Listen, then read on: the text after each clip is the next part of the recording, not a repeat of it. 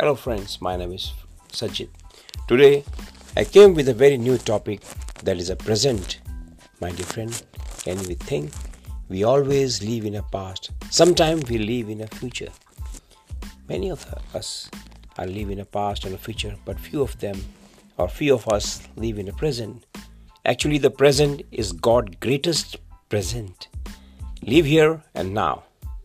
I think the mind often went wander back to event of a past or to dream about the future, perhaps even fearing the unknown. Thus, one forget to live in the present.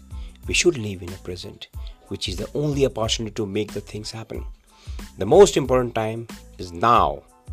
So, make this present very well. So, make the pre- most of it. It is not that the past or the future is unimportant.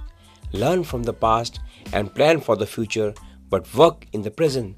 Success or setback from the past should not weigh us down in the present.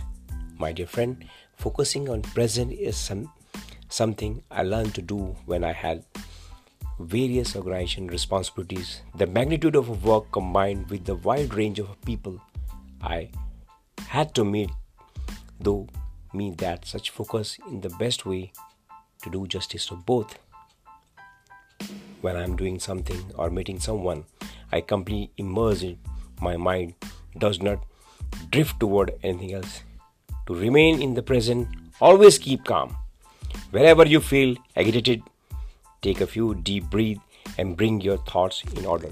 So, my dear friend, last but not the least, we should be in a present.